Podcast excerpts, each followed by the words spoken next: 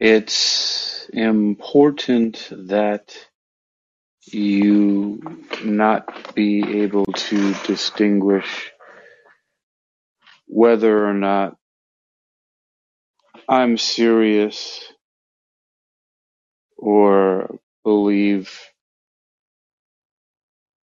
a lot of the stuff that I'm saying and a lot of things I'm talking about. In this case, even though I am referencing a, an esteemed institution and something that I learned from there,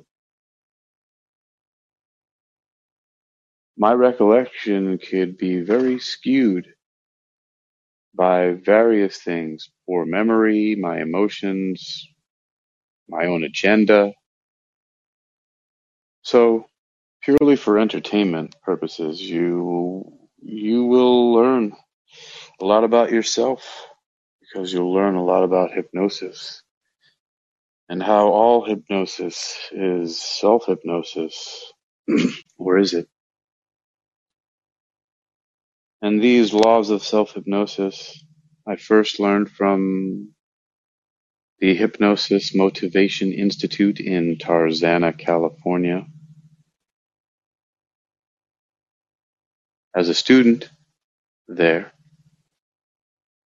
earning a degree in clinical hypnosis, becoming a master hypnotist. So come along with me for some tales from the metaphysical and physical realms through which a hypnotist journeys.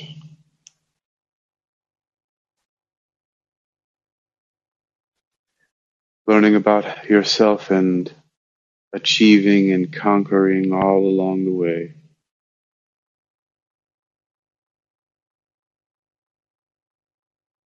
Yeah.